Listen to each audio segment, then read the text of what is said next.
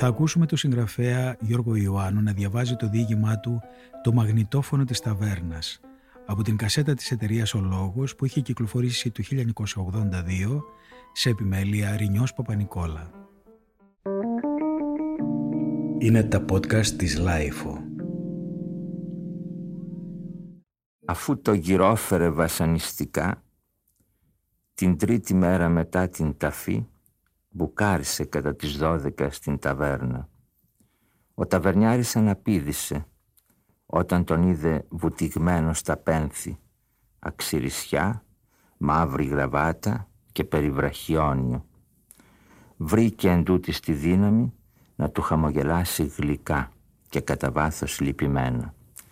Δεν τον συλληπήθηκε και έκανε σοφά. «Εδώ καθόταν ο Μακαρίτης ο πατέρας σας κάθε βράδυ», του είπε πλησιάζοντας. Ο νεαρός σιγογέλασε μέσα του. Αλίμονο αν δεν το ήξερε αυτό. Χρόνια τώρα κάθε νύχτα, γυρνώντας από χώρους που ούτε το όνομά τους καλά καλά γνώριζε, έριχνε μια κλεφτή ματιά να δει τον συμπαθέστατο Μπεκρούλιακα να κόβει μεγάλες κουβέντες στην παρέα του που τον άκογε με βαθιά κατάνοιξη. Πράγματα που θα είχαν στα σίγουρα χιλιοϊποθεί. «Φέρε έναν παπά», είπε και εννοούσε ένα μισόκιλο. «Με ζεδάκι» ρώτησε δειλά ο ταβερνιάρης. Τον έκοψε με μια χειρονομία. «Α, κατάλαβα. Όπως ο Μακαρίτης ο πατέρας σας. Ξεροσφύρι κι εσείς», παρατήρησε φαρμακερά ο Κάπελας και χάθηκε στα γρήγορα πίσω από το βρωμερό παραβάν. Το μαγνητόφωνο πήρε σιγά σιγά να χαμηλώνει. «Άσε τη μουσική», φώναξε ψυχρά και μέσα του συμπλήρωσε παλιορουφιάνε. Ήρθε το κρασί. Πώς το έπινε τόσα χρόνια αυτό το πράμα ο γέρος και το είχε μάλιστα και κάφχημα πως ούζο αυτός δεν βάζει στο στόμα του παρά μονάχα κρασάκι. Εγώ δεν καίω τα σκότια μου, έλεγε με σοφία. Δεν θα την πάθω σαν το Χρήστο εγώ, που πάει η αποκύρωση του ύπατος. Εμένα μου λες, δεν έκαψε τα σκότια του αυτός, δηλητηρίασε όλο το κορμί του. Κάθε μεσημέρι και βράδυ έπρεπε να κατεβάσει το κιλό του ή και την οκά του παλιότερα. Χρόνια είχαν να φάνε όλοι μαζί στο τραπέζι. Τις ώρες του τις κανόνιζε η ταβέρνα. Η παρέα της ταβέρνας, κάτι γεροντοπαλίκαρα, αμπελοφιλόσοφοι. Χωρίς μεζέ, φαρμακομένος πια από το ενόπνευμα, ζαλιζόταν αμέσως. Άρχιζε τότε να λέει, να λέει και να χειρονομεί. Ποιος ξέρει όμως τι έλεγε. Ποτέ του δεν μπόρεσε να τον ακούσει. Είχε φαίνεται πολλούς καημούς ο γέρος του. Δεν τους φανέρωνε όμως το σπίτι.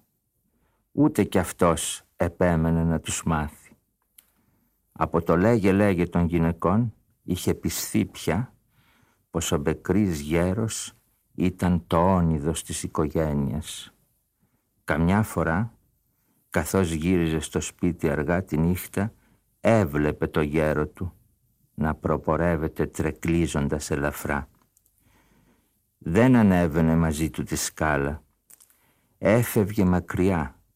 Γυρνούσε μετά από μισή ή μια ώρα, όταν τα πάντα θα είχαν καταλαγιάσει, γιατί ήξερε πολύ καλά τι θα ξαναγινόταν με μαθηματική ακρίβεια. Το κλειδί θα ήταν πάλι κάτω από την πόρτα, μισό έξω, μισό μέσα. Δεύτερο δεν είχαν προκόψει ή μάλλον δεν είχαν θελήσει να κάνουν. Ο γέρος θάσκηβε να το πάρει στα σκοτεινά. Η σκάλα φως δεν είχε από τα χρόνια της κατοχής, τότε που οι γύφτοι γδίνοντας το διαμέρισμα των Εβραίων είχαν κλέψει και όλους τους διακόπτες. Ο γέρος ψαχούλευε έπαιρνε το κλειδί και άνοιγε σιγά σιγά σαν κλέφτης.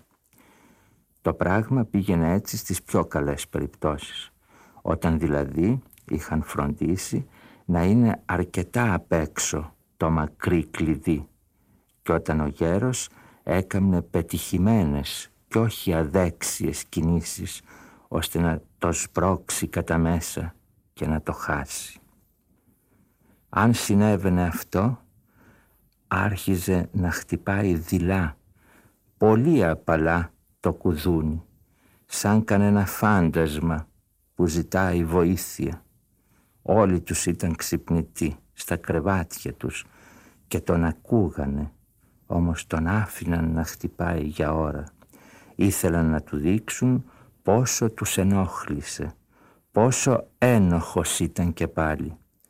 Στο τέλος σηκωνόταν κάποιος, έβρισκε το κλειδί που είχε γλιστρήσει προς τα μέσα, ξεκλείδωνε και εξαφανιζόταν στα σκοτεινά.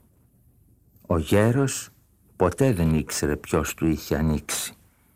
Καθόταν στην κουζίνα χωρίς φως, κάπνιζε ένα τσιγάρο από τα χύμα και ύστερα αποφάσιζε να προχωρήσει προς τα ενδότερα. Και πράγματι χρειαζόταν απόφαση για κάτι τέτοιο. Πρώτα-πρώτα έπρεπε να δρασκελίσει την πεθερά. Αυτή κοιμόταν στο μικρό σαλόνι κατά γης, γιατί δεν υπήρχαν κι ούτε άλλωστε χωρούσαν άλλα ντιβάνια στο σπίτι.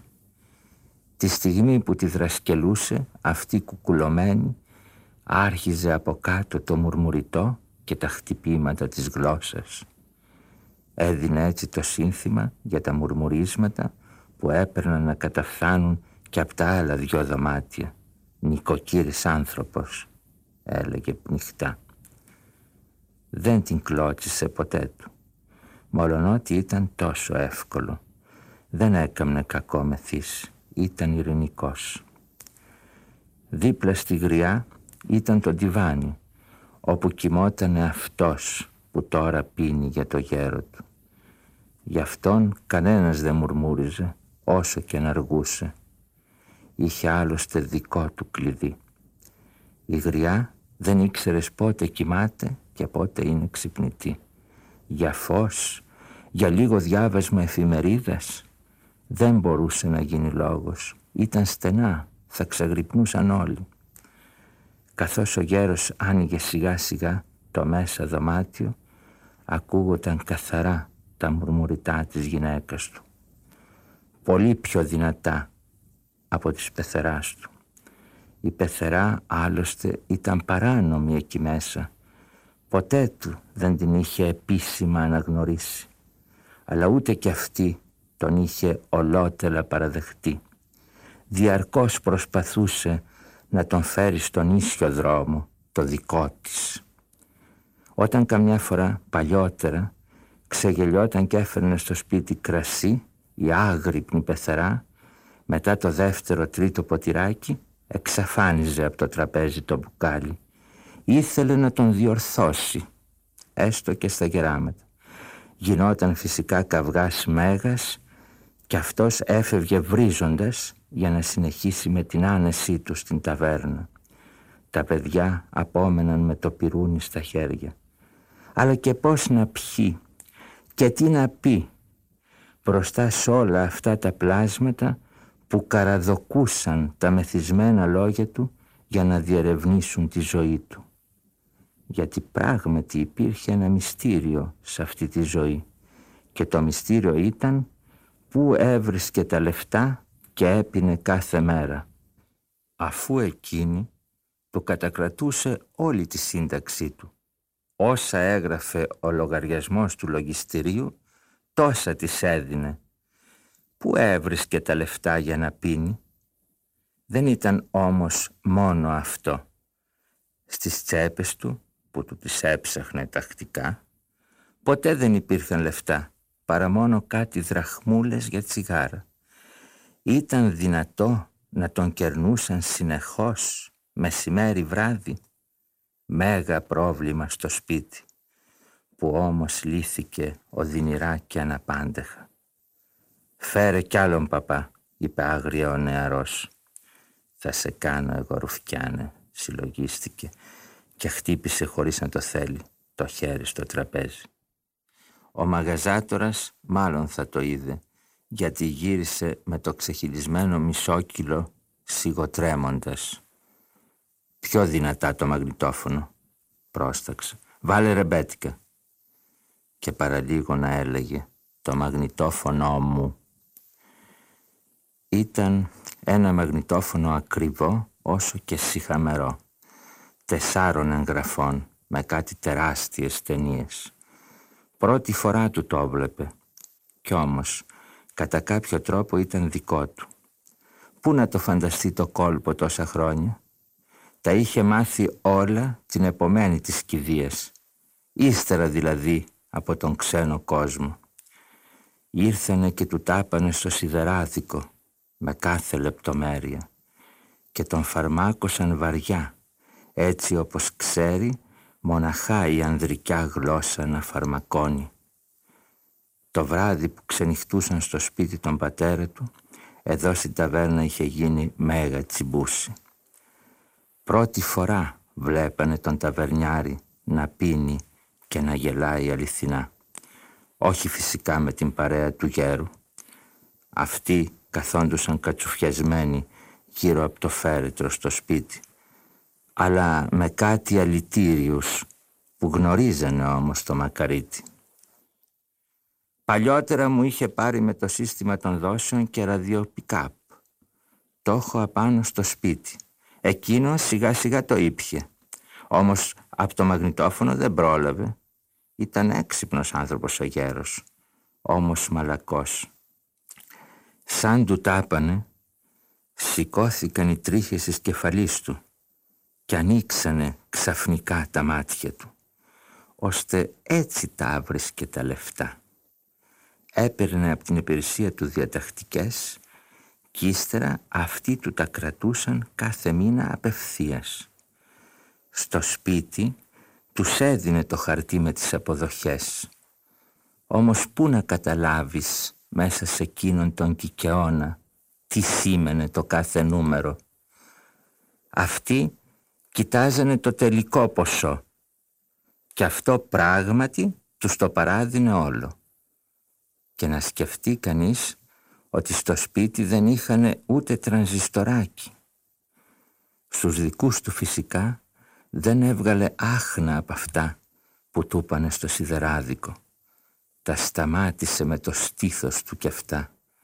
Πάντα του ήθελε να είναι βράχος και δεν θα βρίσκε επιτέλους τίποτα εναντίον του μαγαζάτορα που ποιος ξέρει πόσο τον έκλεβε στα τευτέρια μα να γελάει κιόλας ο άτιμος το βράδυ της κηδείας μάλιστα. Σίγουρα αυτός θα του είχε εμπνεύσει το κόλπο αλλά πάλι τόσο μελετημένο πράγμα μόνο ένας που βρίσκεται σε σφίξη μπορεί να κάνει. Θόλωσαν τα μάτια του καθώς τον κουβαλούσαν με το φορείο μετά από εκείνη την καρδιακή προσβολή του έκανε ένα νεύμα σαν αποχαιρετισμό όπως κάνουν τα μωρά σαν αντίο ή μήπως ήθελε να του θυμίσει εκείνο το άλλο. Ο ταβερνιάρης ήταν πίσω από το πάγκο και κοίταζε ποντικίσια. Καταλάβαινε ότι μεγάλη φουρτούνα τον δέρνει ο νεαρός σηκώθηκε απότομα και πήγε στο μαγνητόφωνο. Το βούτυξε στα δυο του χέρια ενώ εκείνο τραγουδούσε. Όμορφη Θεσσαλονίκη. Να σας εξηγήσω, να σας πω κύριε Μίτσο. Άκουσε να του φωνάζει. Το σήκωσε ακόμα πιο ψηλά. Το άτιμο μηχάνημα βουβάθηκε, βγήκε από την πρίζα. «Να το μαγνητόφωνο σου, παλιορουφιάνε», είπε και το σαβούρδισε κάτω στο πάγκο με τα γυαλικά. Ποιος ξέρει πόσα πράγματα έσπασαν. Ο μαγαζάτορας πάντως πρόλαβε να σκύψει. Έφυγε και πήρε τους δρόμους τους δυτικούς προς το Χαρμάνκιοι. Θα πήγαινε να περπατήσει πολύ, να βουτυχτεί μες στα νερά και τις λάσπες είχε κάνει επιτέλους κάτι. Υπερασπίστηκε αυτούς που με τον τρόπο τους τόσο πολύ τον αγαπούσαν.